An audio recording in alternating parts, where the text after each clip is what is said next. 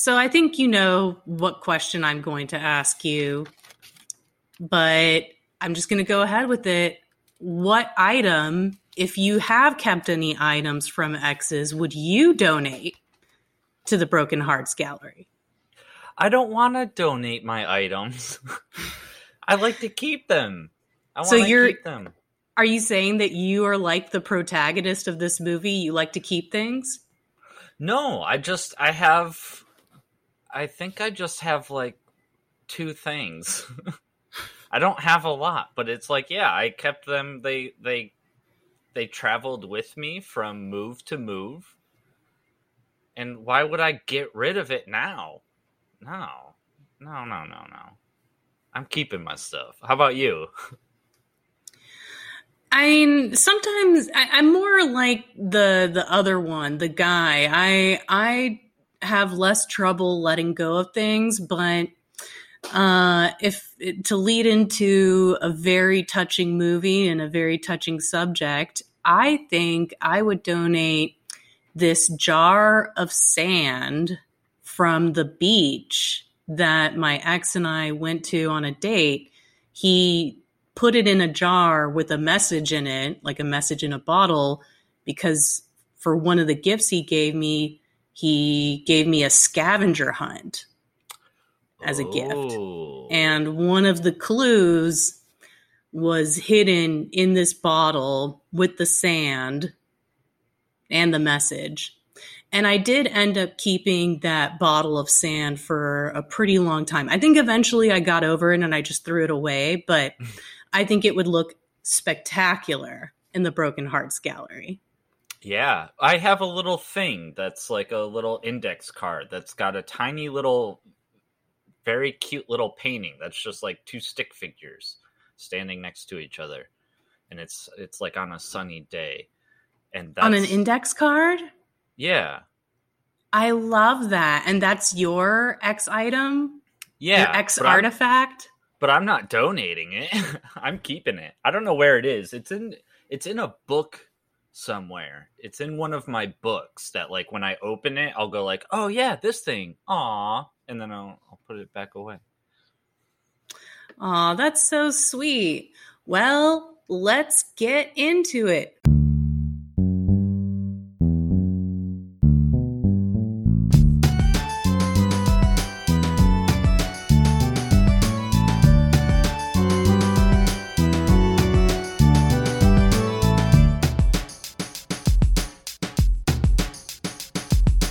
This is Necromancer. Necromancer. I'm Shira, and I'm a fan of rom coms. I'm Brett and I'm a fan of horror movies. You know, just for the record, what do we do each week, Brett? Uh, well, each week we pick a movie. You pick a rom com. I pick a horror. We watch those movies. We review those movies, and then we remix the movie. We pitch the rom com as a horror and the horror as a rom com. That's right. And this week we are continuing the topic of breakups. Last week we got right into the thick of it with the possession. Highly recommend giving it a try if you've ever seen this weird and wonderful movie. Uh, but this week we're we're on to the rom com half, which is sweet and fun and endearing. And I'm so excited to discuss this movie with you. Yeah, I'm glad that you picked it. It was a good one to pick. Why did you pick it? Oh, well, that's a great question, Brett. uh, the reason I picked it was because I was looking for movies to watch, and specifically because I am a rom com fan, I was like, let's find some movies that are about friends that get into a relationship. Like, you know, I love belligerent sexual tension and enemies to romance plot and lines, but there can be something very comforting in a friends to lovers romance. And so I stumbled upon this on shout out to Letterboxd. Uh, and the reviews were pretty favorable, and I saw it came out in 2020. But the thing that made me really want to pick it is the whole concept of the Broken Hearts Gallery because in real life, there is a museum called the Museum of Broken Relationships. Uh, I think there's a location in Los Angeles and one in London.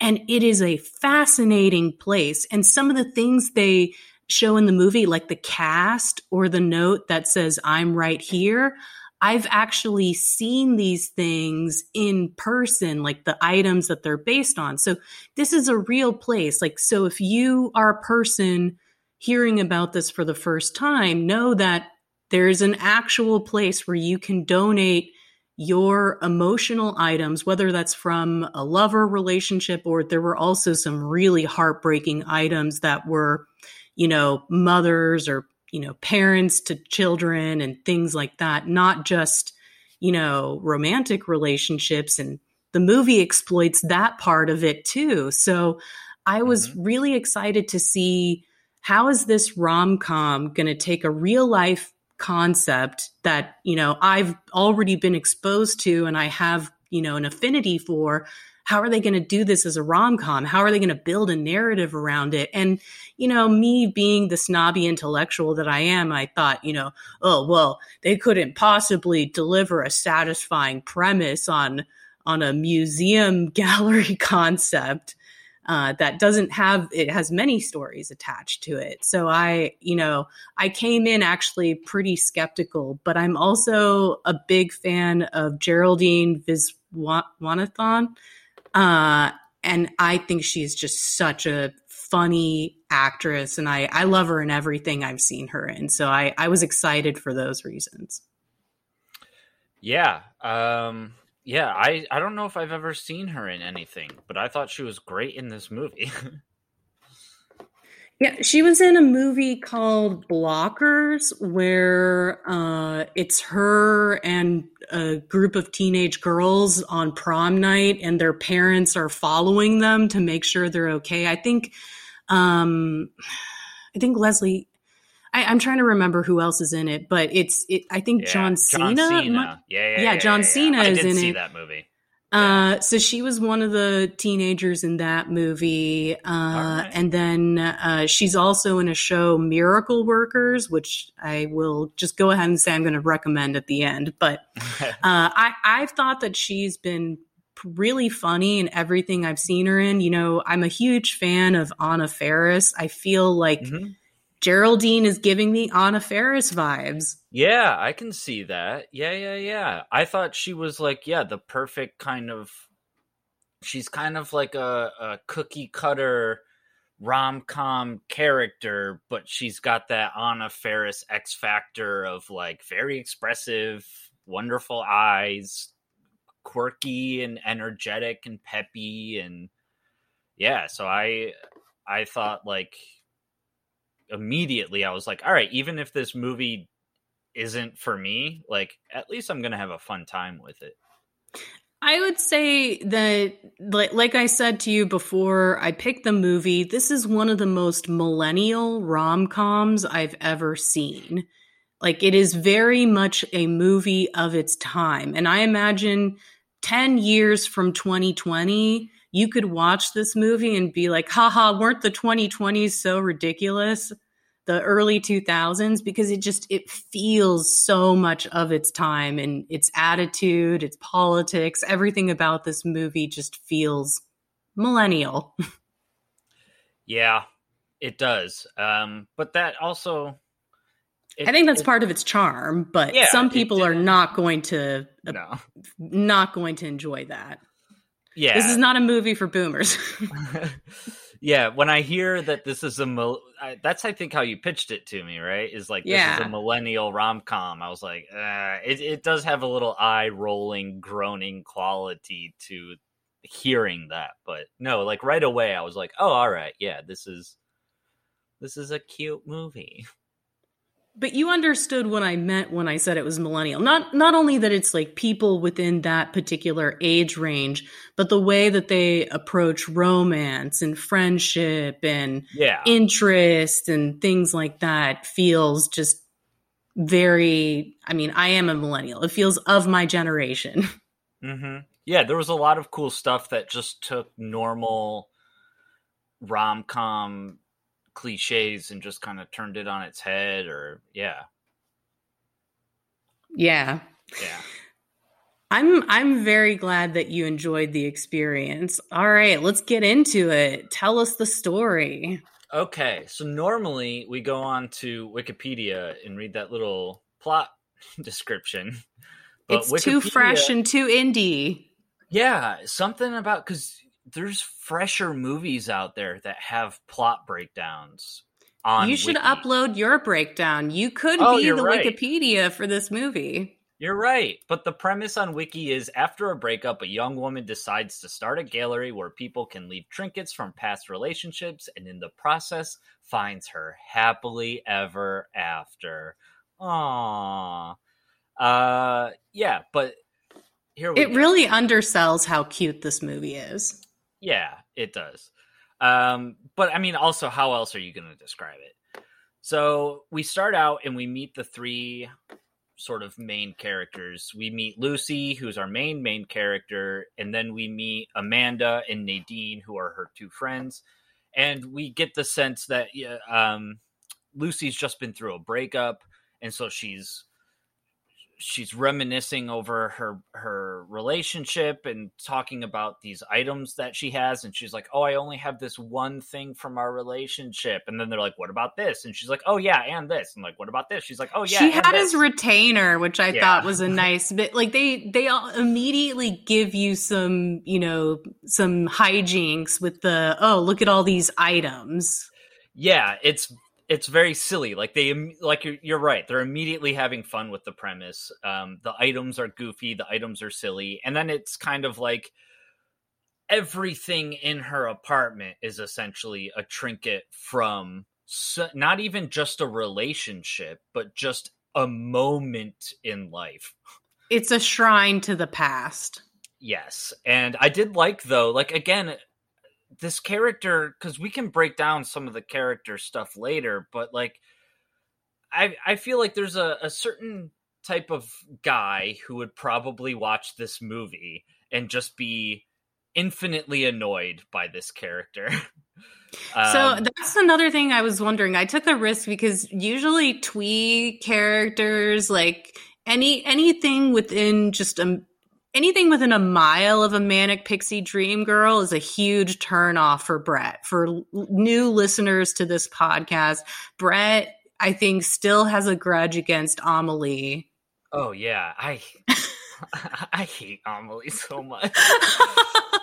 but she she like compares herself to little mermaid and i thought that that was like okay all right yeah your character is very weird and i don't relate to the fact that you need to treasure onto every little thing but i've seen little mermaid yeah she likes to hold on to trinkets like okay sure. Um and then she like it's alluded that she steals her ex-boyfriend's car to take it on a joyride and then essentially it's 12 it's like 12 hours later and then it it uh it cuts to her crying and her big gallery thing has gone wrong and then she barges into someone else's car and so Right. like It's a meet. It's a meet disaster. Like it's not Yeah. a meet cute. It's my favorite kind of meet cute, which is a meet disaster where it's just so wrong, but it works. So yeah. Yeah. she gets into a car thinking that it's her Uber, which again, something that eh, as modern people we contemplate like we're not taking taxis we're taking ubers and she's making a joke about how she wanted no talking but then Yeah. she's the one who starts talking Yeah, yeah. She didn't want him to talk. She wanted to be the one to talk. She's very selfish in this moment, but she just had a very, very bad night. Um, and so, and I did like the joke about the personal driver or the personal car. And she's like, "Yeah, you're everybody's personal driver." So, like, yeah, you have to. Sometimes you have to force something to make the movie be an entertaining movie, but also like. As long as you're having fun with it, like, all right, yeah, she barges into But his is car. it- We're having okay fun. is it that unbelievable that someone would get into the wrong car and think it's an uber like obviously in real life she would realize a lot quicker that she got into the wrong car and Right. and that it but it, it still feels somewhat it's somewhat tethered to reality. But I also think that, yes, it is a gimmick to get what I think is a really fun sequence, which is we have the new guy commenting on the big breakup with the old guy. And yeah. you like to say all the time that rom coms aren't necessarily cinematic in the way that maybe horror movies are cinematic, but this is definitely the kind of sequence that you could only get in a film where we've got that back and forth voiceover as they're commenting on the event. And i just i love some of the things he says like um, just the way the way that uh, max her ex-boyfriend says to her oh you make me look good. Yeah. and then he gets to chime in and say uh, wait that's not a compliment. Right. Um yeah so i was kind of worried when they did the flashback because i thought it was kind of cool that they just glazed uh, over that. But then we get the flashback and we see that uh, Lucy is running the show for her boyfriend, Max, who is having a show put on at the Emma Wolf Gallery. And Emma Wolf is like the highest tiered character of the art world in this movie. It's Bernadette Peters, so she's just she's just the queen what else is she in? Well, she's a fam- she's famous um, not just for her film acting, but she's a, she like you know like Bette Midler or Barbra Streisand. She's kind of a diva. She's a she's a Broadway star. Gotcha. She sings. Um, uh, so so yeah, her her she she's in charge of essentially running her boyfriend's gallery, right? and then um we Oh, I'm sorry. Yeah, I skipped a whole bunch of stuff, but that's all right. Yeah, we we sk- I skipped a bunch of the the pre-set up stuff, which is yeah, we set up Emma Wolf, we set up her friends. Um we we find out that one of them is going to be a lawyer. She's got a boyfriend Jeff who doesn't Jeff talk. Doesn't talk. The other girl is a model and i thought it was really weird and in your face how like this one scene starts with these two ladies kissing and then the camera just pulls out to like show our main character and i was like that was unnecessary. But then it turns out that that lady was her friend and i was like oh okay that that makes sense. Like yeah she's yeah, but I just thought it was because I didn't she's recognize her. Or not? Yeah. She's not a hoe. She's a player. She she's, yeah, she's, she's a, a, model, and and she's just racking up racking up points with uh, all these other women, and yeah, she's the uh, she's the player of the group, the lovable player. And then there's the omen of disaster, which is the conversation about exclusivity. That is never a good sign uh, in a rom com. Well, uh, usually when a girl is preparing for something big with her boyfriend at the beginning of the movie, it's always going to pre- precipitate a breakup. And then right. also it's called the Broken Hearts Gallery. So it it's just super clear right from the get-go that this is going to go south and uh, I do think that they make Max into a fun Bellamy, and not too, not yeah. just not just in this moment, but later too. I I really I really enjoyed that. But yeah, I liked I like just going back to one of those earlier moments when um what is it Amanda says about Jeff who doesn't talk he really comes alive when we make love. It's just yeah. there's there's lots of funny little throwaway lines about Jeff that are are pretty funny. Uh, and I, I kind of feel like Doug and I have an Amanda and Jeff dynamic. I could see that. Uh, and so then we, you know, so yeah, we cut back to the big night and um, Lucy is getting ready for the the event. She's at the event. She's having a few drinks to calm her nerves, and then she sees that her boyfriend Max is with this other lady, and then she kind of freaks out a little bit, and then she is in charge of introducing her boyfriend. So she has one more drink, aka three more drinks, and then she goes up on stage, and then she sees her boyfriend actually actively like flirting so there's no mistaken maybe i was just thinking the wrong thing. And so then she she does she grabs the mic and she's like fuck this. And she goes off on a rant. It goes viral. It's super crazy. Um but yeah essentially they break up. She goes in the uber. Oh, but the way he breaks up with her is so crushing because he says, "You're a blast," which, you know, it's it's one thing to to break up with someone and say, "Oh, well, I don't think we're compatible," and you know, I it's not you, it's me, but to just be like, "I just wanted to have someone to have fun with." You're really fun, but I'm not going to take this seriously. It it crushes you in a different way. I've been there. I I guess I didn't have that kind of bad taste reaction to that line. I thought that line was actually kind of nice where it's like I don't hear that word often, like a blast. Like I thought cuz I don't think in my mind that he was just treating her like a fun time. But it's very clear throughout the course of the movie that like I think in that moment it was a genuine compliment, but yes, throughout the course of the movie it becomes clear that he's essentially like a leech who just is trying to connect himself to anyone that will get him more popularity or connected in the art world or clout as we say yeah. in these times uh yeah so yeah she blows it she gets dumped she gets fired ends up in the not uber with our cute guy. Yeah. So then he kind of he just like he gets it. He tell he can tell he she that she's having a rough night. He's having a rough night, which she glazes over. Um, but then you know we get to the end. She realizes that he's not the Uber driver, and then she freaks out a little bit. But he's like, eh, and then she's like, eh, and then they they split up. And I'm sure they'll never meet again. Oh uh, no, they couldn't possibly. And so what I did like too was the breakup thing where she says like I got dumped and I got fired.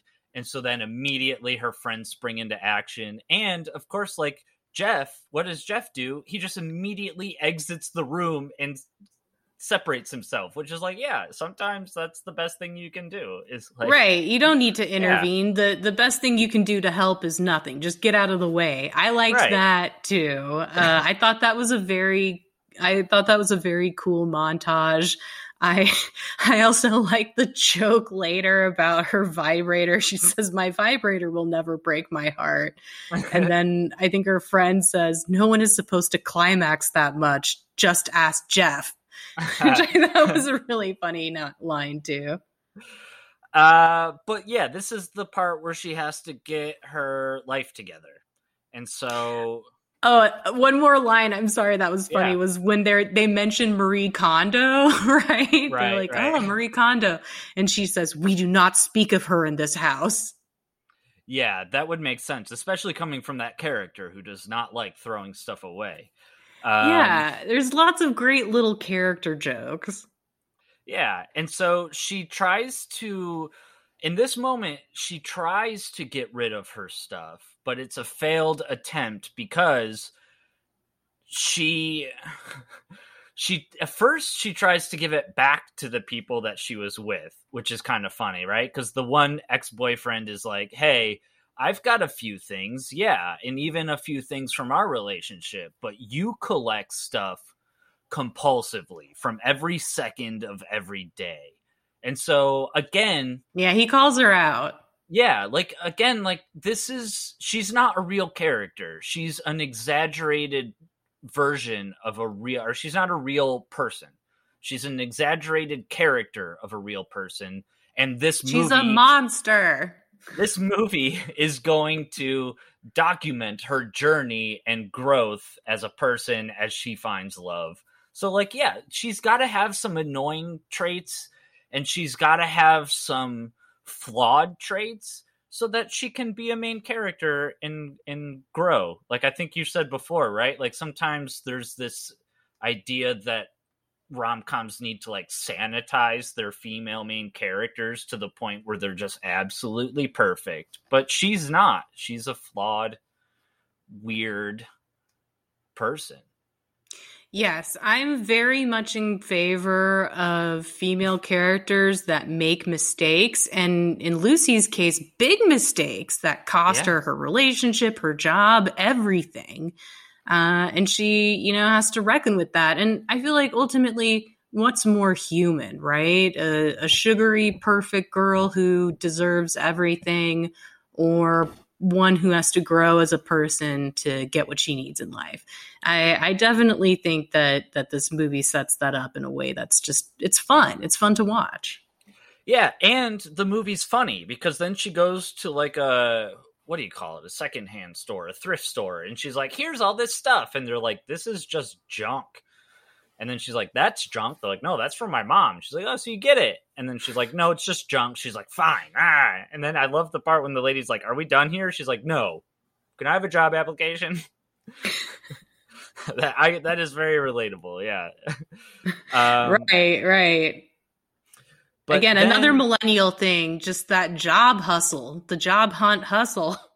right. I like that she's just dragging that bag, the garbage, Garbage bag, with her. Um. So yeah, she's dragging the garbage bag around the city. Meanwhile, we cut to Nick, and let me quickly look up what's his friend's name. Marcos. Marcos. That's right. So we cut to Nick and his friend Marcos, and they're talking about his money problems. And they're at a bar or they're at a restaurant, and he shows the bartender the eviction notice. And so clearly things are not going very well for Nick. Uh, and then outside, Lucy just happens to see Max with the lady The sexy go- doctor. Right. And they go into the restaurant. So what does she do? She tries to get into the restaurant. She manages to slip past the um the hostess. And I like their exchange too. That was a funny bit. it's very funny. Um and then before she is able to confront Max, Nick Nick essentially kind of like tackle drags her out of the restaurant and He clotheslined her. right and she's very offended by that at first but um then he's like listen i saved you from making a fool of yourself in this restaurant. I think what you're trying to say is thank you. And then he's like all right see you around. And he starts to leave and she's like wait you're just gonna leave me here? And then we get the funny moment of the lady intervening and and chasing him down with her bag thinking that he hit her it's very Oh, funny. that it's was so. Oh, that was so great, especially when she says, "Being a woman is like being in one of those nobody believes me movies." it was it was very funny. Not today. Not today. Yeah. Oh, what a what a great. You know, that's one of the things that I think the best rom-coms do great world building where it's Yeah. not just zoned in on the main couple. You've got hijinks and characters and episodes. yeah, it's great. It's the thing that we talked about for um for 10 things I hate about you, which is like, yeah, it's nice to have a button on the beginning and end of a scene um on either both the beginning or end, but at least one of them. Cuz yeah, in that moment she gets dragged out of the restaurant, they have a little exchange, and then instead of just cutting to the next thing, we get just a tiny little bit of comedy in our rom-com to uh to help transition the scenes. But they end up going back to his workplace, which is uh, an abandoned YMCA factory that he is converting into a hotel. Again, the most That- millennial hotel idea ever. Like, oh, we're going to take this abandoned YMCA and turn it into a boutique Brooklyn hotel. Yeah. Did I say YMCA factory? You did say factory, but I, I would like it would be crazy if they had factories for YMCA. Is that where the Yeah. village people came from? uh like a flash dance YMCA music video. Uh I don't yeah, so but yeah, it's it it's almost groan inducing how dumb and cliche and stupid his idea of like I want to create the real New York that's based off of all the memories that I love. But he's a foil for our main character. So you know what? He gets a pass. Good it's compa- like they have very compatible vibes. Yeah. He also is somebody who values memories and things like that and and he likes old he likes taking old things and making them new again or making them fresh and exciting. So uh, but he clearly heard uh, George Clooney's backpack speech right. uh, from Up in the Air because, unlike her, he doesn't need to take his possessions with him. Yeah. Everything he has can fit in a backpack. That's right. The zombie apocalypse comes, boom. Grab your go bag and you're out. Uh, but then we get the moment. So, like, about 20, 25 minutes into this movie, the Broken Heart Gallery is a thing. It's starting. Like, I like that it's not just the big event at the end. It's the Broken Heart Gallery is the story. It's the story of the gallery. So that's really I liked cool. that too. Yeah. Uh, and so yeah, she she puts a tie up on the wall, and then she's feeling inspired. So she grabs a she has a marker, she writes on the wall, and it's very it's very art installation, which is not my scene, but it's it's a cool moment to show the it's very you're right, it's a cinematic moment. And so then she's very insecure about the security of the building, which I can relate to as like an artist of like, wait, no one's gonna like steal my thing, right? like this is my like this is my thing. This is special. Mm-hmm. Like I feel really good about this right now. Like I don't want anyone to take it. And he's like, no, no one's gonna steal your thing. Um, but then he meets up with her, right? He tracks her down somehow. I'm assuming. Well, he already knew where she lived oh, because right, he right, dropped right, her off, and I like the they have this exchange where he comes to see her. She's moping, of course, and he says, "Your roommates let me in," and she says, "Those bitches." Yeah. uh, and so he takes her back, and he's like, "Look." This map appeared out of nowhere. And the map is like, we were supposed to go on a road trip, but he left me. I'm sad. Here's the dates or whatever. And then she's like, Who did this? And he's like, I don't know. Maybe one of the construction workers. All right. Maybe. All right. And so then It's cute though. It it, you're right. Cute. It just it starts it right away. And so then we and again, we get a montage of the foundation of the gallery being started. And so we've got the the drop off and up until now we've gotten little clips, one or two little clips of these videos of people talking about the items that are part of their heartbreaks. But um as part of the montage, we get this thing about whether Lucy should be dating Nick or not. Of course, there's pressure from the uh from her friends to do but so. they're just having a they're having a good time. I also I really like her whole dynamic with Marcos. Like when yes, they're talking yeah, about uh, Nick's tummy, and she says, "Oh, tell me more about his tummy," and Nick says, "There is no tummy." It's just I don't know. It's very funny when people say the word tummy and this movie exploited that very well. Uh, I I also liked it when he says to uh, Nick, he says, "Oh, show me those blushy cheeks." Yeah, uh, they just they have this very cute dynamic as they're going through the building process, and and I like that that they have this whole exchange where he's going to let her host the gallery while she being a very resourceful New Yorker is going to help him build his hotel on a budget with, you know, scrap stuff. Yeah. And so yeah, and then people start dropping off their items and they donate a little bit of money, which I like because she's like, Look, we're making money. And it's like, Yeah, you're making $5 at a time. But no, money is money. She's making money. It's cool. And then we see the origin of the video, which I thought was a very clever thing like it was part of the construction backdrop which was cool that it wasn't like planned it was it, you know this heart this broken heart gallery is taking on a life of its own so it's really cool um but then we have the moment where I, I don't know how they get there, but the the thing is getting a little bit more popular. Nick and Lucy are walking through the the place, and then she realizes he he mentions to her like, "Hey, I don't have an interior designer. Wasn't that Marcos's job?" Or no, was he just a construction? No, he's he's he's with the construction. He's okay. I don't know. He's the contractor. So then she's like, wait a minute, I can be an interior designer. I love the joke of an interior designer is just another word for curator or the other way around. I don't know. Um, but they they take this really gross couch off the street and then they're dragging they're carrying it through New York. They take a rest and then she's like, Tell me about your life story. And then he tells her about what what does he tell her about? He tells her about his grandma, who his grandma. Um, she liked football and boxing. Turns out she was a bookie. She left a whole bunch of money under her mattress. That's the startup money that he used to invest in the hotel. And she automatically assumes, oh, that must be Chloe, who you named your hotel after. So, also a very millennial concept to name your hotel after a lady's name. Right. I feel like I have seen a, more than a few, like Hotel Amelia.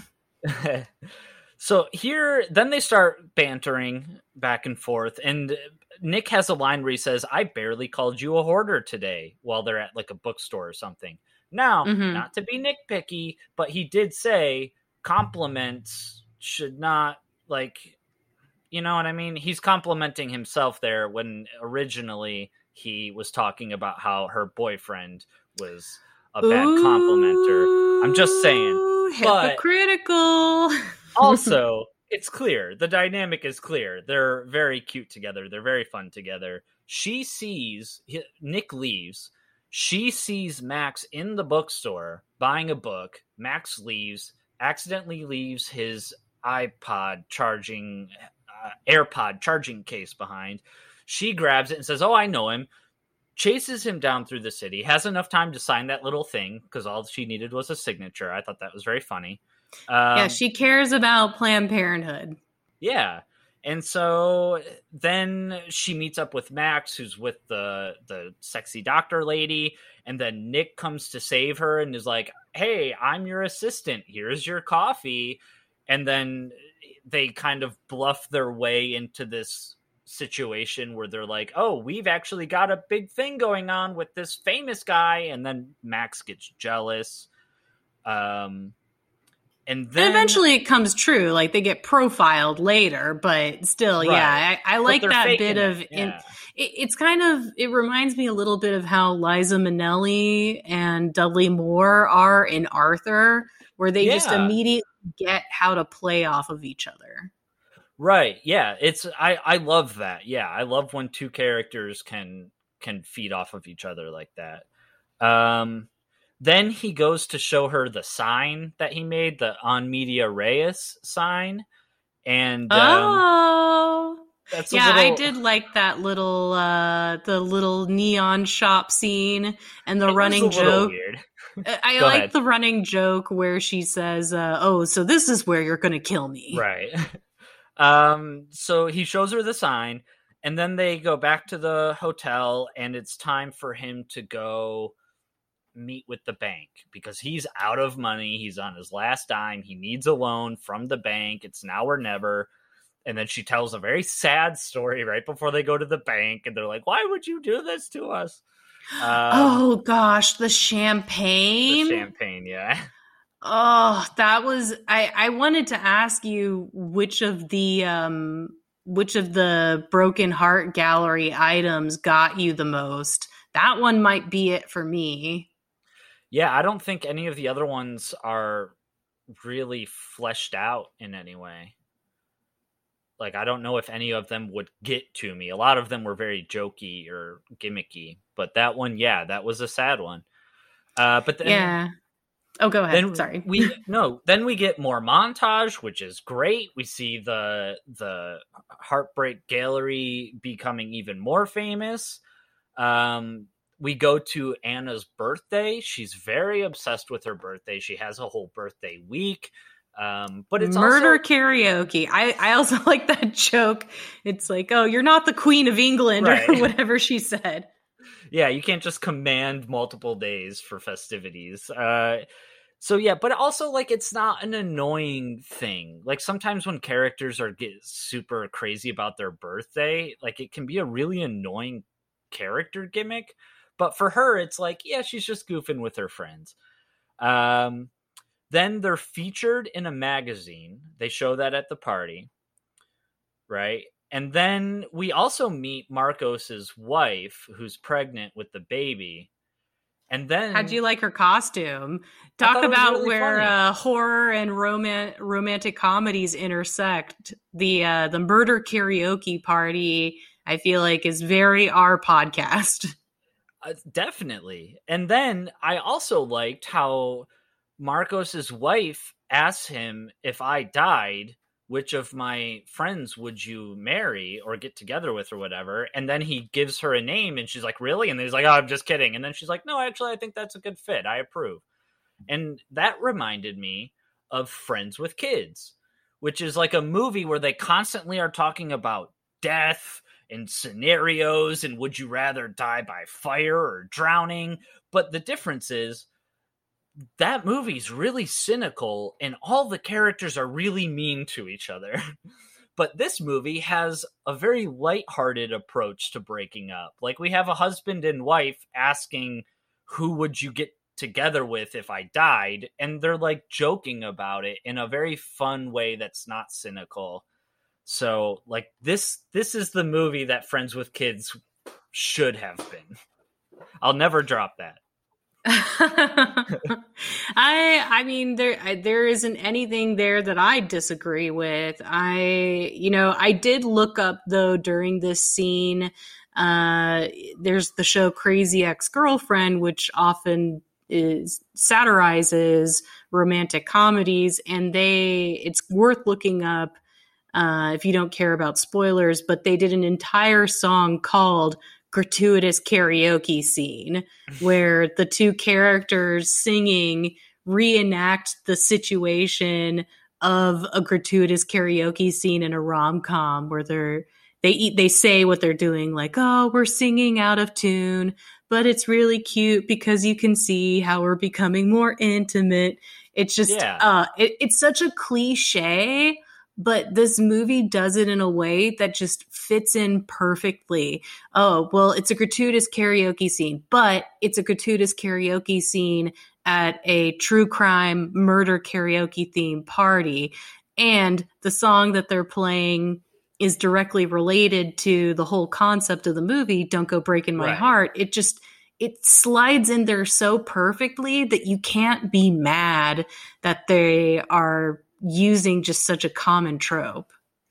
Yeah, and I mean, yeah, at this point, this is like halfway into the movie or so. So yeah, at this point you've got to be on board with the with the premise and the the humor and stuff. Uh, Right. Lucy goes home with her friends and they meet Max. Max is sitting on the doorstep. The friends are very great in how they are protective of Lucy. They they sit by him and give him the you know they they intimidate him until Lucy's like, "All right, I got it from here, guys, but thank you." Like, yes, they establish that she is the the high status figure in this scene. And They're then- very fierce in the way Yeah. that best friends are among women that I just I feel is true to my experience of friendship and it's fun to watch. Yeah, and so then she talks to Max, who is like, "Oh, we, me and the sexy doctor lady broke up, and I really miss you." And then Nick shows up, and they're like, "Who are you, guy?" And they're like, "Who are you, guy?" And so, Don't call me guy guy. yeah, and so then it's left with a little bit of like, "Ooh, who's gonna win her heart? You know, who's she gonna end up with? I wonder." Um, it turns out in the next scene we find out that Nick did not get his loan, which means the Heartbreak Gallery is no more. It has no home. However, Lucy, being true to character, is not going to give up on it very easily. So she takes it and makes it kind of like a traveling exhibit that's on a single blanket. So essentially, she just looks like a crazy homeless person who's got a bunch of trinkets on the street in New York. I feel like that montage is meant to show how much those characters need each other because yeah. the Broken Hearts Gallery as a space works the best in the hotel. And right. she passes up every opportunity, or well, she tries to do it elsewhere, but um, you know, later when she does have the opportunity to do it in a real gallery space, she still wants to have it at the hotel because it feels right. And so then Max they belong together. The gallery and the hotel belong together. And it's a metaphor. So he's he does something good for her. He does something nice for her. And then I did like the part though where where Woolf is like, "Hey, I uh, I'm going to give you a shot." And then he's like, mm-hmm. I'll be here to guide you every step of the way. And she's like, No, that's not necessary. Like, I don't need you from here. like, no. Uh, and so then they, uh, he gives her a compliment. And it's a great, again, great cinematic scene where they're like, they're in this doorway so they're kind of within a frame within a frame and the rest of the frame is kind of blocked out by this um I don't know what like a frosted sliding door. And so then the two characters are in the frame within a frame. He gives her a compliment that's actually a self compliment for him, which makes her remember her car ride with Nick and like, oh wait, that sounds like a scummy thing to do. And then he leaves, and then she's just in this small, tight frame within a frame as the rest of the frame is filled with this like f- frosty door thing. So it like isolates her in a way that's really cool. So what does she do? She goes to her friend, the lesbian model, to find out how do you break up with a woman or how do you break up with someone. And so then the friend is like, "Oh, I got you. I got you." And she gives she breaks up with Lucy and she does it in the most funny sensual, heartfelt, like we were we were on a, a trip and you were my home but now it's time for me to move on but thank you for being my home and then she gives her a kiss and then lucy is like it's very um uh kristen bell from the good place where she's like she's not a lesbian or even really bi in this in this movie but she's like but she leans into the moment. She's like, "Yeah, my friend is hot, and she's gonna give me a kiss in this moment, and yeah, I'm gonna share that kiss." And but she leans into she the moment, like, really impressed and wooed by the breakup because she is a woman, and that is how a woman would probably like to be broken up with. And the other girl is a lesbian, so she knows how to break up with a woman. But then she immediately says, "But yeah, I'm not doing that." because that that wouldn't work on a guy. Not like Max, anyway. Yeah, that's not going to work. Right. I, I feel like you could right. do that to a guy uh, and he and would so just say, "Move on." So there's to, a chance. Uh, the show. So the we're gonna get back together, right? stuff there, right? We um, she goes back to Nick and says, "Hey, Nick, I'm gonna have this gallery at your hotel because somehow he got this uh, this amount of money that was just like the perfect amount of money to to keep his hotel going. That's weird. It's a little bit a, a little bit private donor a bit out of. I'm sure no one did that in secret. I'm sure a mysterious a... private donor. no. Well, no, but uh, so then we yeah, get the monsters no, versus no humans reveals or monsters planned for that scene. mysterious money uh, that thing about appeared out of nowhere.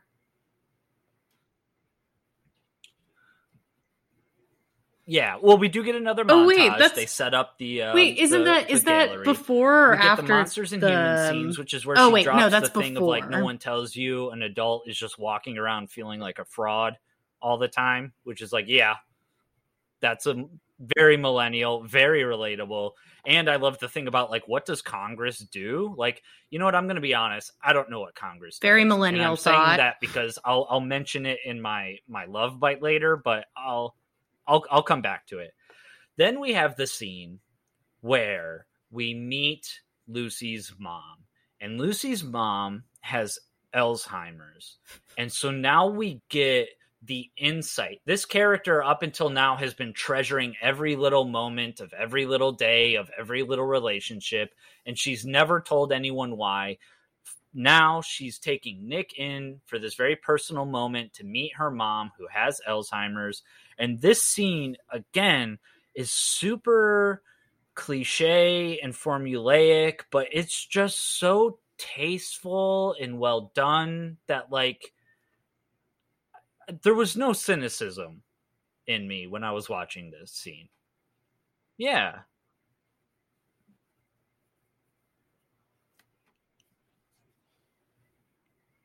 It works. It works. And of Yeah. course, it comes back to the family relationship. The mom is the first breakup. And I was really glad that they incorporated that concept because, again, to me, some of the most Yeah. Heart wrenching uh, items in the Museum I of Broken. So Relationships, it's- the real place, had to do with family. and then not because they shared a very necessarily intimate moment, with they go back to his place and he's got this like super secret hiding spot that's in a locker and it's like yeah and s-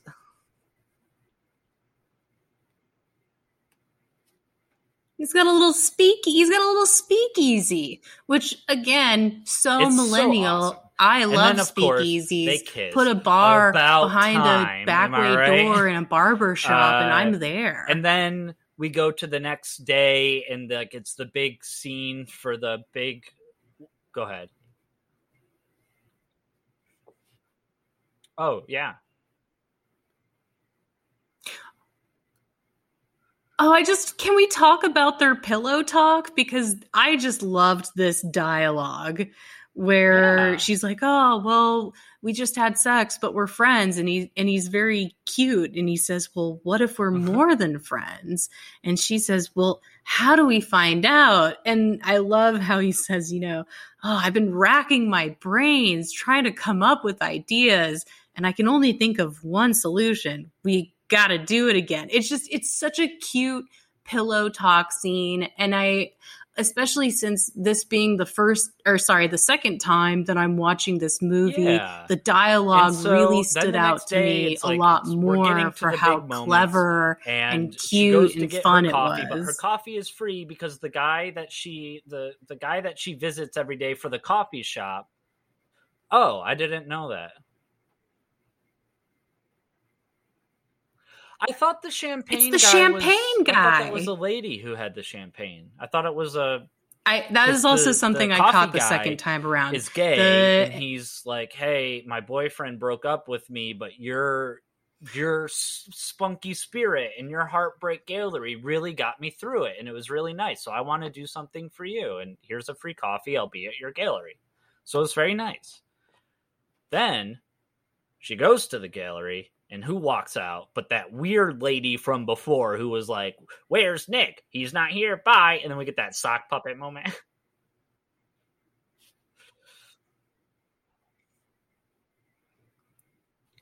Well, okay, so it's compounded by the Oh, fact right, that right, right. Nick tells her to meet up with someone or to meet up up with him somewhere, but then he doesn't show.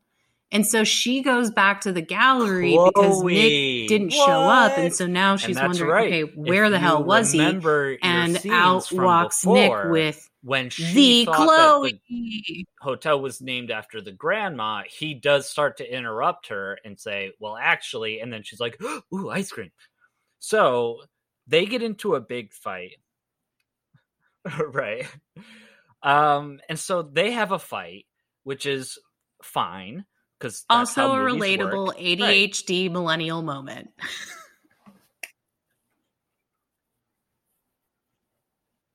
It's and the fight. I did like though. this is the point in the movie where you know there's like that he was maybe like, oh, really? 30 You're minutes left in this movie. They're gonna have to fight. misunderstanding, which is a, a, an appropriate reaction.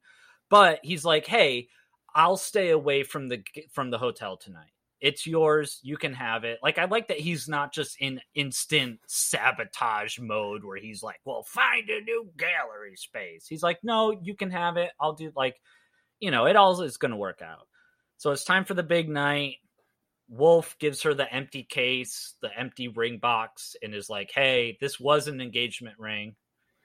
Yeah, uh, and then she's like, "But I sold it, and because I sold it, because I went through heartbreak, I became the person I, I am. liked I her started my story. gallery. Heartbreak makes us who we are. Yada yada yada." So then she goes through and she purges all of her stuff. She throws out all of the trinkets. She's throwing it all out, and then in this moment, we get the Jeff is silent Bob speech, which is where he actually says something out loud. and uh, it's a fun little moment. You know, you've got to you've got to make those moments count. If you're gonna have a character not talk throughout the whole movie, the one time he does talk, like yeah, you gotta make it count.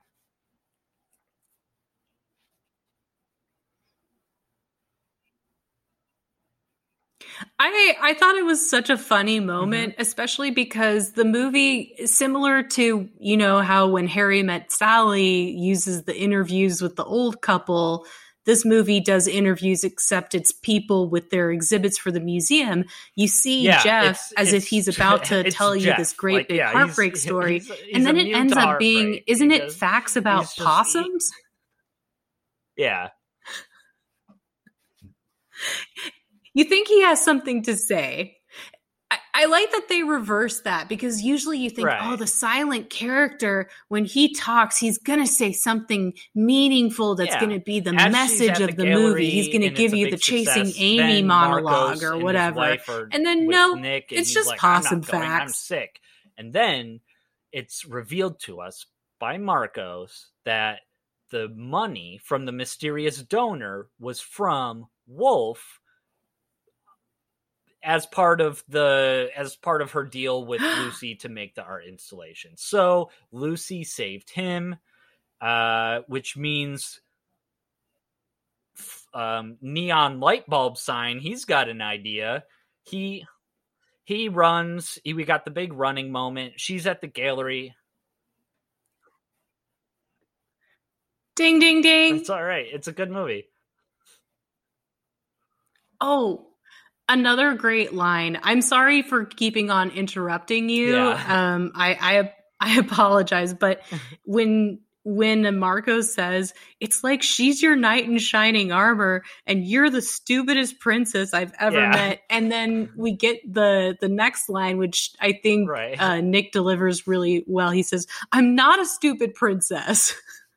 And then he does the he runs after her. But yeah, I just Yeah. I, I think that's so funny but to have doesn't your mean it like main male characters say, "I'm here. not a He stupid it like- princess."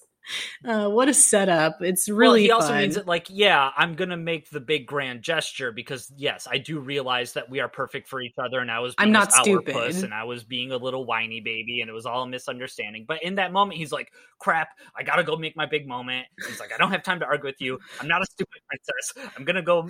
I'm gonna go do the right thing." Uh, so he runs. We get the thing. He's like, "Hey, I need my order. I canceled it. Uncancel it." Boom. He's running through. It's a big heart shaped neon sign and then he interrupts her and i don't know if you want to take it from here because i know that you really love this moment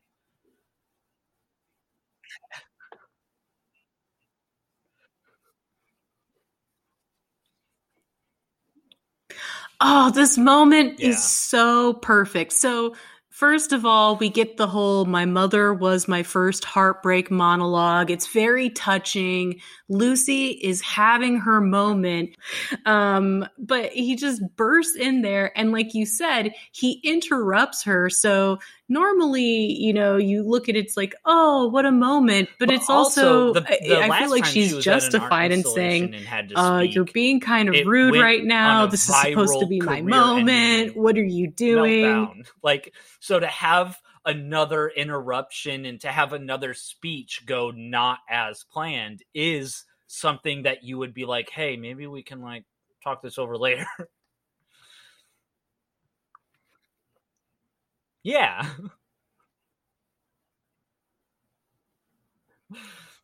I, I like that she says that, and then he's like, "No, we can't talk it over later. I have to do the grand gesture," and the giant sign is so awkward. Uh, and I love the revelation of so eh, revelations on revelations. People not only did Lucy ultimately help provide the loan that kept the hotel in business surprise, surprise, Nick is the one who left the map. Yeah. Next because time. he wanted Next to see her again. And then, of course, we get the joke that I really liked where she says, Well, you could have just asked me out on a date. You know, we. Uh, yeah, next time. Uh, and and at first, Yeah. it, it seems And then he's that like, she's not going to love- so, respond yeah, to him. says, I love and I think She somebody just back. whispers to him, like, "Try they say, again." "Try like, I love again." you. And then she says nothing. which I thought was funny. And then she comes down the stairs. Oh, and then we have the the love him back chant. Yeah.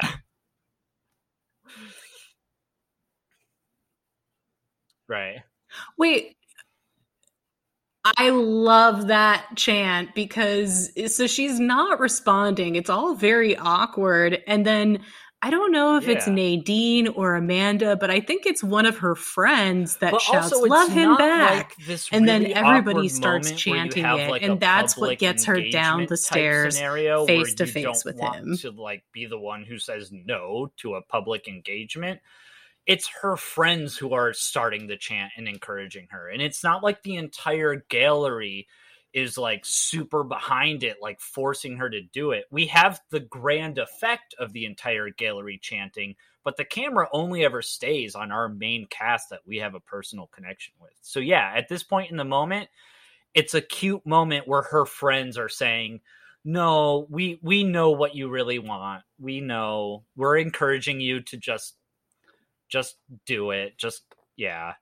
And then she gives him a nice little speech that's very short, very sweet, but I like the moment where she kind of gets to be the guy in the relationship in terms of rom-com conventions. She grabs his shirt to pull him in and then she gets to say I love you too, but it's like a cute little moment of like and I love you too and then everybody celebrates and it's yeah, it's like that spot is typically the roles would be reversed where she would make a grand gesture and then he would be the one who's like okay, I take you back. And this one she takes him back. But it's also like again, it's a mutual thing. And she's the one who makes the move, pulls him in, loves him back. And uh, yeah, it turns out he changed the name of the hotel to the Heartbreak Hotel or the Broken Heart Hotel. I want to call this movie Heartbreak Gallery every single time. Every single time. I I hate the title of this movie. Broken Heart Gallery. No. Heartbreak Gallery. Yes.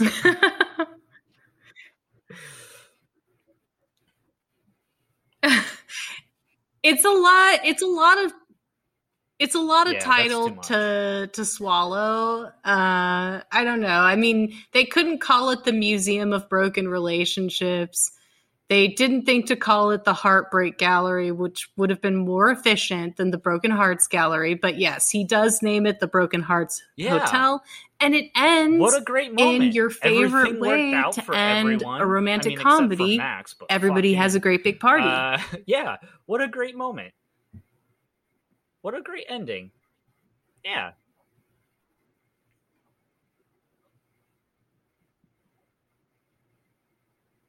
Oh, it was great. Yeah, and then we get the bookend where we find out that um that Nick is preserving things from their relationship and they're things from the movie and then she says, "You don't need this stuff." Oh, he's such a hoarder.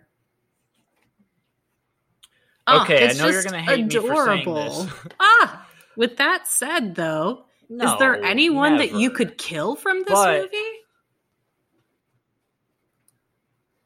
Are you gonna kill Lucy? God damn it. Yeah, but they're but you see, well, your track record from Up on with Manic Hill Pixie Dream Girls is kill them all. She's a character who is but very but Lucy slid in there. and her positive it's not her quirkiness that infects other people it's her positivity that that envelops other people to the point where they do want to see her succeed. When when her and Nick have that breakup scene, like I said, he he doesn't lash out at her. He's like, "All right, well you can keep the gallery." When the guy, the coffee guy says, "Hey, here's a free cup of coffee. I'll be at your gallery opening tonight." He says that as like, "Hey, you really helped me through a big time. I appreciate your support." So that to me is a huge difference between Amelie, who's like, ooh, TTT, I'm gonna fiddle with people's shoes. Aren't I so quirky? I hate Amelie.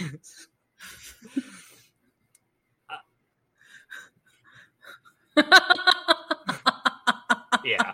And so I am not going to uh, kill It's funny because I like Amelie, Ava but everything Evil you did was funny because, because it's true. of Bernadette Peters. Like I, I just I want to kill Eva Woolf just because I know who I, I I'm pretty sure who you're gonna kill. So I just want to throw someone else out there. But I thought that her character was just a little too generic for this kind of movie. Like everything else in the Okay. movie had some kind of cool millennial twist on it, but this is the character who's like from rom-coms two ages ago, two uh, generations ago. She she's just a little bit too bland. However, the reason why I want to kill her is just so I can point out the fact that she did have one of my favorite lines and moments in this movie, which is normally in a movie like this, whenever they bring up a celebrity, it just feels gross and like, oh, like we're making fun of Hollywood and da da da. But when she brings up Brad Pitt, she's like, "Oh my god, Brad Pitt just would not stop talking about architecture. Oh my god." And that that was a really funny moment. That was so funny.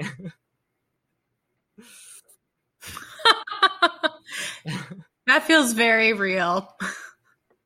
I would not be surprised if that. if But yeah, it wasn't like, "Oh, he went on and on about his kids." Or you know, they didn't make an obvious Brad Pitt. That that that was a good of, line. I like that one uh, too. roast joke. It was just an out of nowhere like Brad Pitt architecture. There you go. Uh, but who are you gonna kill?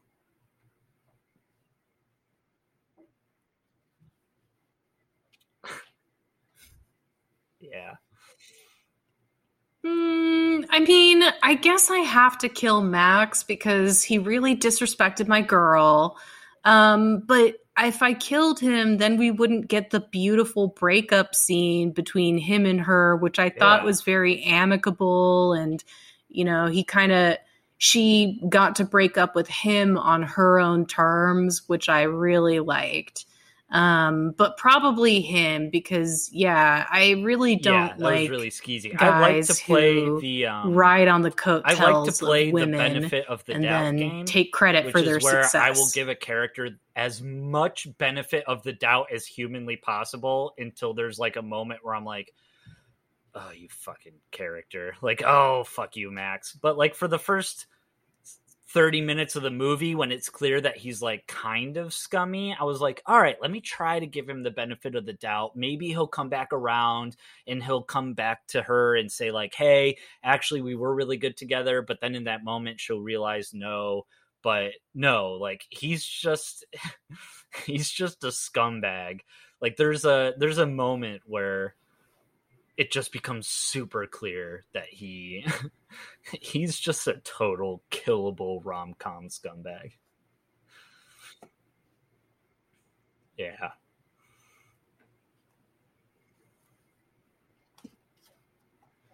Ah, a perfect Bellamy. well i've got the start of a horror movie and so so we can definitely go how was it it. turning Uh, this we into can- a we- horror Maybe you have some ideas on how to spice up my little things here, but I've done this once before. This is going to be an anthology film. And so, Possession dealt with cosmic horror, right? HP Lovecraftian adjacent. horror. Oh, So in this movie, uh, we're gonna have like a Cthulhu type character who's at a big gallery scene thing, and he's got five people who are vying for the big gallery spot. But the, it's not actually five people; it's five Cenobites, right? It's five Hellraiser monsters. It's it's five weird creatures who love pain and pleasure. Yeah, such gallery sites to show you. And so they throw on a show. And the show Such sights to show you. these Cenobites have taken people and created art exhibits out of the people. And so what we do is we we we go through and we visit each person and each Cenobite as the Cenobite is like tortured this person and meant like it's kind of like um like the more the more torture they put on this person, the more juicier the other Cenobites find the art behind it, right? So they're like, oh, this person is in such pain. I love it. But it's all about heartbreak. And so the emotions that we're going to go through, the five short stories that we're going to go through, are going to go through the five stages of grief. What is it? Of breaking up of grief. So we have denial, anger, bargaining, depression, and acceptance. And so those are going to be the five themes of our our short stories. I don't have any information on what the short stories are going to look like. But but we do have to have a sort of through line with the anthology. So at the beginning of the movie, we hype up the big man, Cthulhu, right? And then we have this idea that there's a resistance within the art Cenobite community that wants to overthrow him because they don't like his art exhibits. They think they know better and that they could run the universe better. Um, but then, the, after in between some of our shorts, the plot to attack him fails, right? And then there's this big hubbubaloo at the gallery, and then we get another short story. But then they heighten up on the security around Cthulhu. But then it turns out that whichever one of these we want to do, probably acceptance, the Cenobite who has created this art piece around acceptance and whatnot has created a person who whose love is able to overcome Cthulhu and the way that he defeats Cthulhu and then takes over the gallery as the head gallery master is through his art and is not through pain but Oh. is through acceptance and all of that stuff. So it's just like a very cynical movie at first where it's like, yeah, let's put these characters through the ringer. Let's watch their heartbreaks and how they deserve to be in pain and how juicy the pain is. And then at the end, it's like, oh, maybe we can be nicer to people. But also, they still do like torturing them. So it's like it's like a cute Cenobite.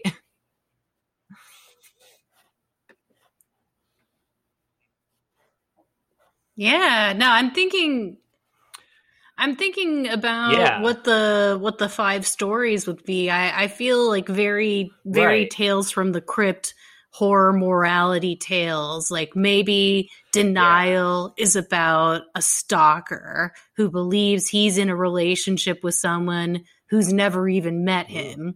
And then anger can be like that. Uh, there's a Roald Dahl horror story actually where he uh, has this wife kill her husband with a frozen lamb is shank, in their and then she cooks it and feeds it to the investigators. So they never they never realized that the murder weapon was the thing that they just.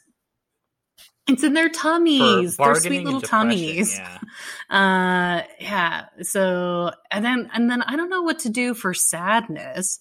Maybe or bargaining, yeah, bargaining and depression.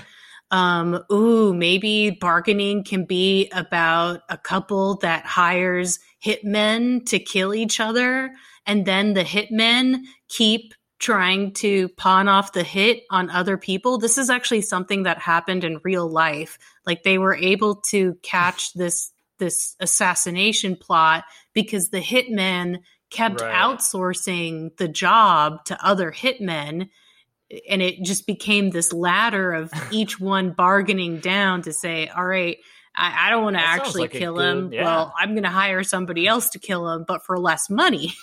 and then I'll just take, I'll take the difference.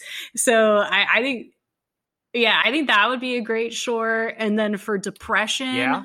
ooh, Um, maybe a serial killer who's really obsessed with his dead girlfriend I don't know.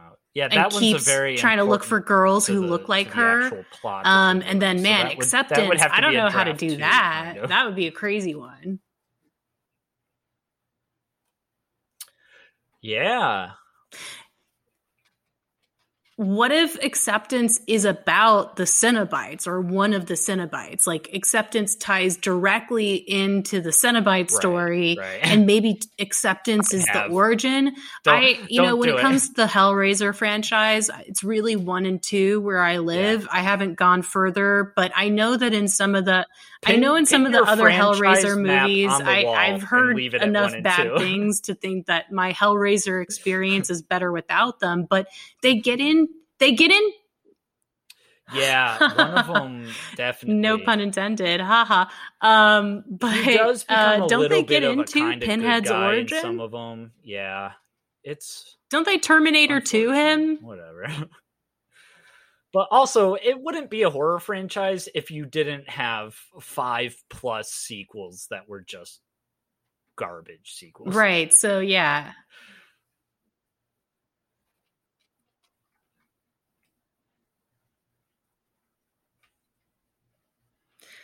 Ah, and and just just wait. There's going to be an HBO limited series eventually. HBO or Netflix will probably do some kind of crazy Hellraiser series, and we'll get Um, Nicole Kidman. Yeah, I, there has been as, uh, stuff in um, the works for a long Julia. time. Ah, that would be great though. I I'm all for it. probably for the best, but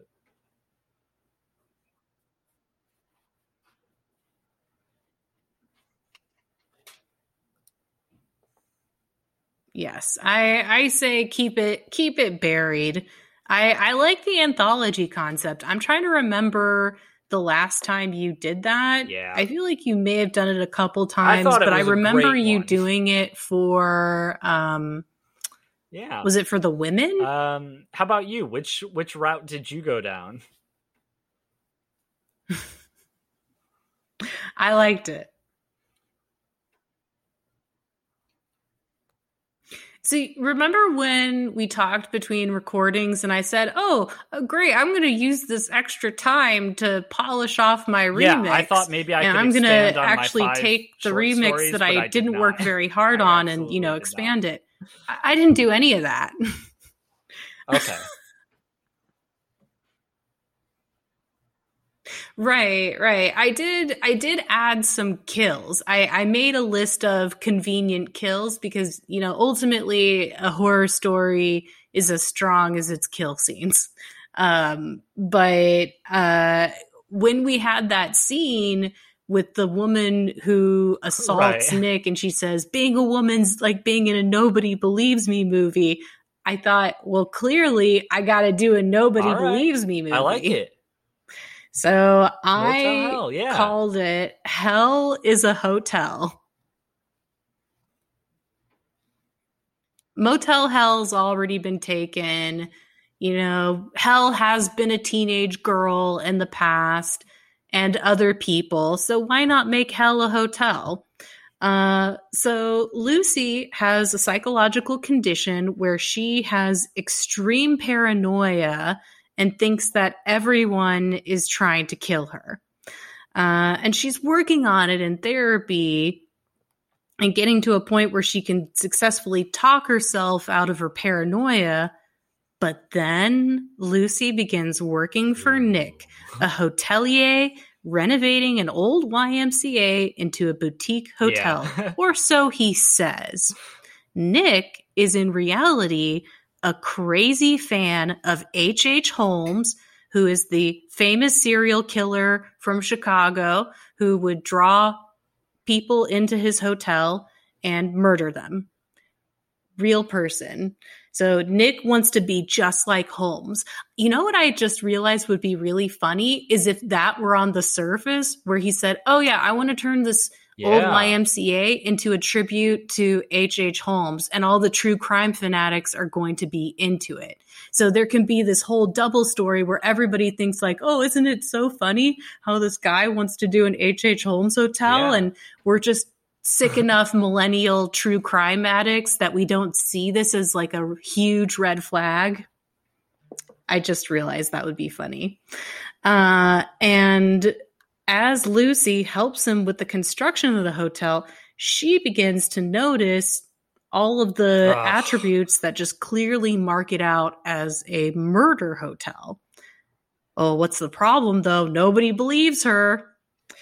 Uh, and Nick ends up being able to use her condition as a shield as he systematically eliminates all of the people around her. So, kill scene ideas. Maybe Nadine takes a girl to the Yeah. hotel for a sexy rendezvous, but when they open the door to a random room, they fall into a pit. Very jollo. Uh, and then maybe Lucy's ex Max comes to the hotel to find her, and then Nick traps him in the incinerator.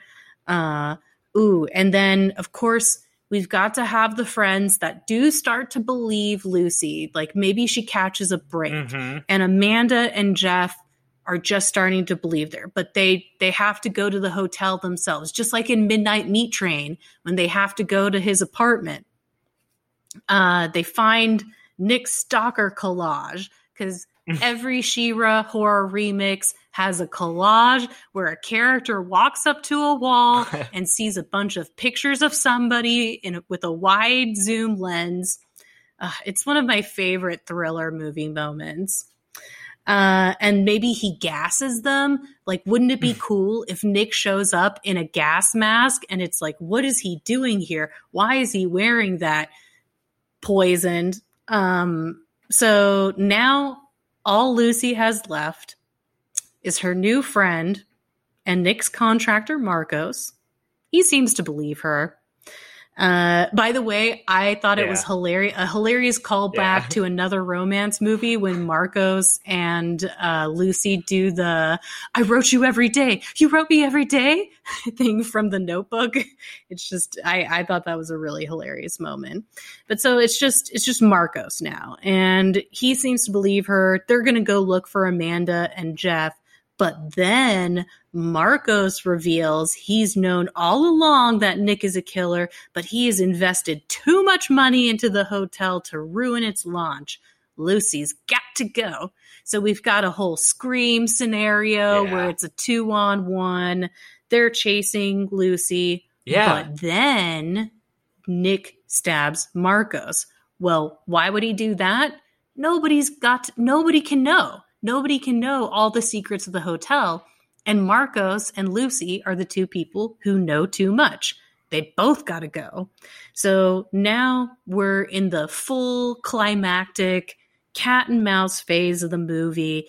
Both Nick and Lucy have complete knowledge of the hotel and utilize its many hiding places and spy holes and fake windows and paintings and shit. And then, of course, Lucy eventually succeeds. She Right. wounds Nick. Um, I don't know. Maybe we could have her stab him with a unicorn bookend just for a nice vibes reference. Where did it Uh, go? She gets out of the hotel, calls the police. Oh, man. Sequel setup. You know, H. H. Holmes Nick's body, die. nowhere to be he- found. When he was hanged or whatever, he actually convinced Where the, did it go? the prison guard who was watching his cell to swap places with him, and then his his his coffin was like cemented in cement like it, it was encased in cement What? so no one can dig up his body to see if it's really him it's crazy because apparently he was such a master manipulator that he could convince a prison guard to die for him. I don't know. That's uh that's on the internet, so take it take it as you will. it's a story. Is It's that real urban- or is that an urban legend?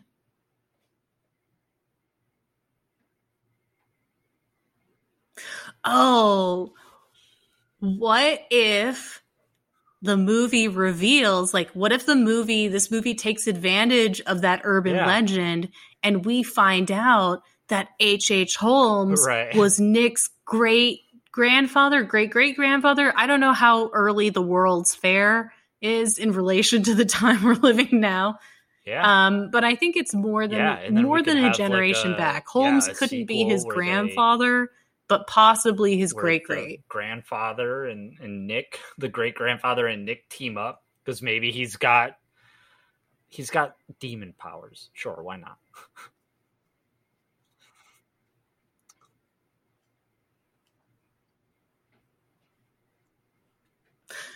Well, Lucy is definitely the final girl in this franchise. So the sequel could be at a seaside resort. And you know how trailers like Yeah. to set up movies by putting like a random sound in between scenes Yeah. and then the sound increases in frequency. And for this, it'll be like the bell for the concierge. So it's like, oh, Lucy, I just wanted a little vacation. Ding. I thought Yeah, the you have seaside report ding, ding, would ding, be ding, ding, perfect. and then ding. his and then like you get closer to like the reveal that Nick is still like alive his- and he's dressed like a bellhop. know. He'll have to have ding, his ding, hand ding, ding, in ding. the first movie somehow. Maybe he touches a neon light and it breaks. Yeah. uh. Yeah, Oh, totally. we're we're not just doing one yeah. movie at a time anymore. We're knocking out I, entire I I franchises. think we just set up an entire franchise. yeah. Hell, hell is a hotel oh yeah, uh, Ho- Hell is a Hotel Five will definitely take place in space.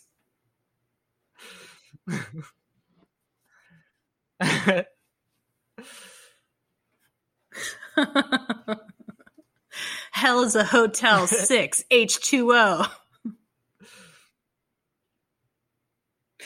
Oh, we have fun here. Uh, all right. Before we get into love bites, just want to remind all of you that you can email us at necromancerpodcast at gmail.com. We wish that you will subscribe. Sub, sub, I cannot say that word. You, you're going to just have to forgive me. You will subscribe. You will rate us you will reach out to us if you like us and follow us on all the social medias at Necromancer Pod. I, if you have no so idea, that leaves Congress us with like our me, love bites. By all What would you like to recommend do this not week, watch the HBO show Veep because Veep is such a great. Have you ever seen it?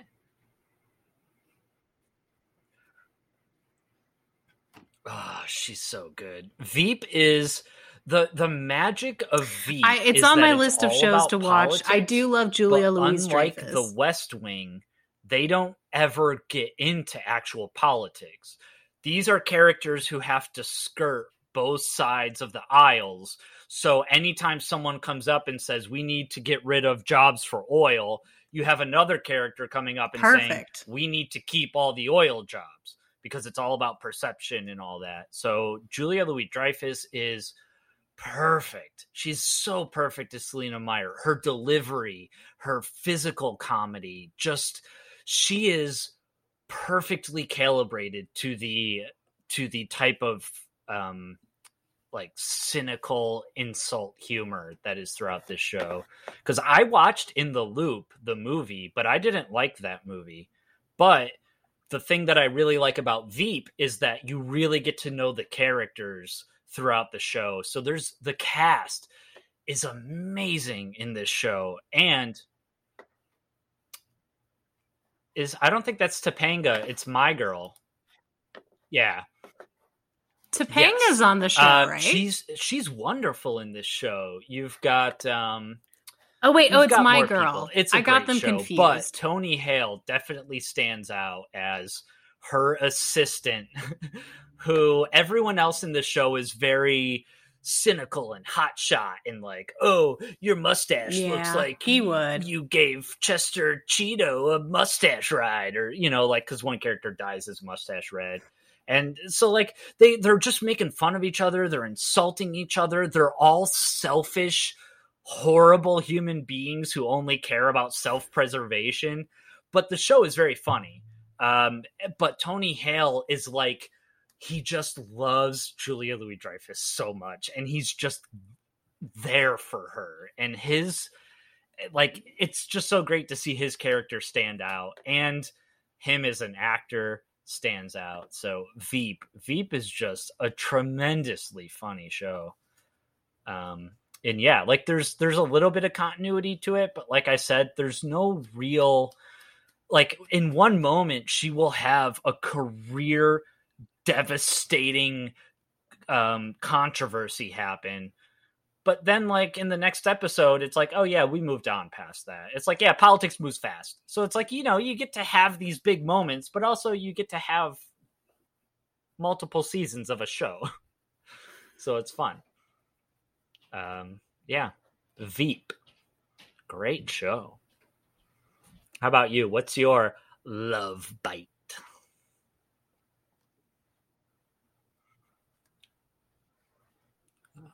Nice. Well, last week I recommended Letterkenny, and I continue to prescribe TV shows for the heartbroken. If you are emotional, sad, bored, just binge a TV show. It's it is I think it's a valid response to the stresses of modern life. And because I love Geraldine Viswanathan, I, I, would like to recommend a little show called Miracle Workers. All right, yeah. Now, what's Miracle Workers about? Well, it's it it changes every season. The first season Geraldine Viswanathan and the boy formerly known as Harry Potter, Daniel Radcliffe, play a pair of angels, and they're trying to stop God from basically canceling Earth. So that's season one. And the fun thing about Miracle Workers is they reset the board with every season. So the first season, you have the whole plot of the angels in heaven and God. Second season, takes place in this almost blazing saddles esque satirical version of medieval times. Same actors, again, Daniel Radcliffe, Geraldine Viswanathan. I really hope I'm saying her name correctly. Uh, and now the most said, recent season, they're on the Oregon Steve Trail. Steve Buscemi is all. Is it Buscemi or? I don't know if that's Buscemi? right. Is it bruschetta or bruschetta? Steve Buscemi. Yeah. Okay. Yeah. I I'm just just know that I think that I'm an equal opportunity fuck up when it comes to names, Steve Buscemi included. He's also on the show, also hilarious. Uh, I really feel like this show doesn't get enough attention for how clever and funny it is. Uh, so I would highly recommend Miracle Workers to anyone who watched this movie yeah, and it, thought, I'm looking I think right this now. actress is cool. awesome, and I, and I want to see more of her I mean, stuff. The, watch the this show, it, but I do like how there. Yeah, I like how there's a lot of shows now that do that premise of like, yeah, here's one season, we're done. We're it's an anthology season, show, but it's just going to be loosely related thematically. So yeah. I like that. That's cool. It looks funny. It's the Ryan Murphy effect.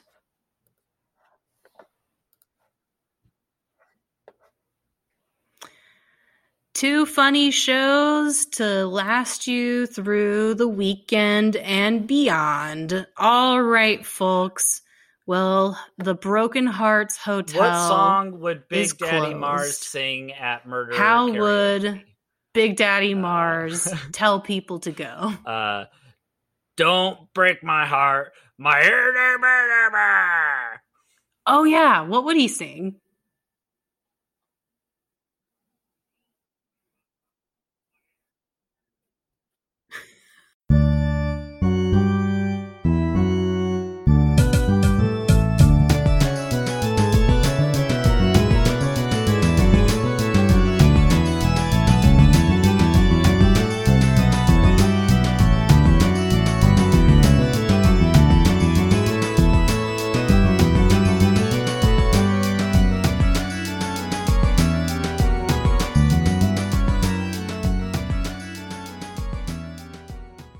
Necromancer is produced by Brett Dorman and Shira Moore. The theme song is Symphonia 3 by Kevin MacLeod on the album Oddities.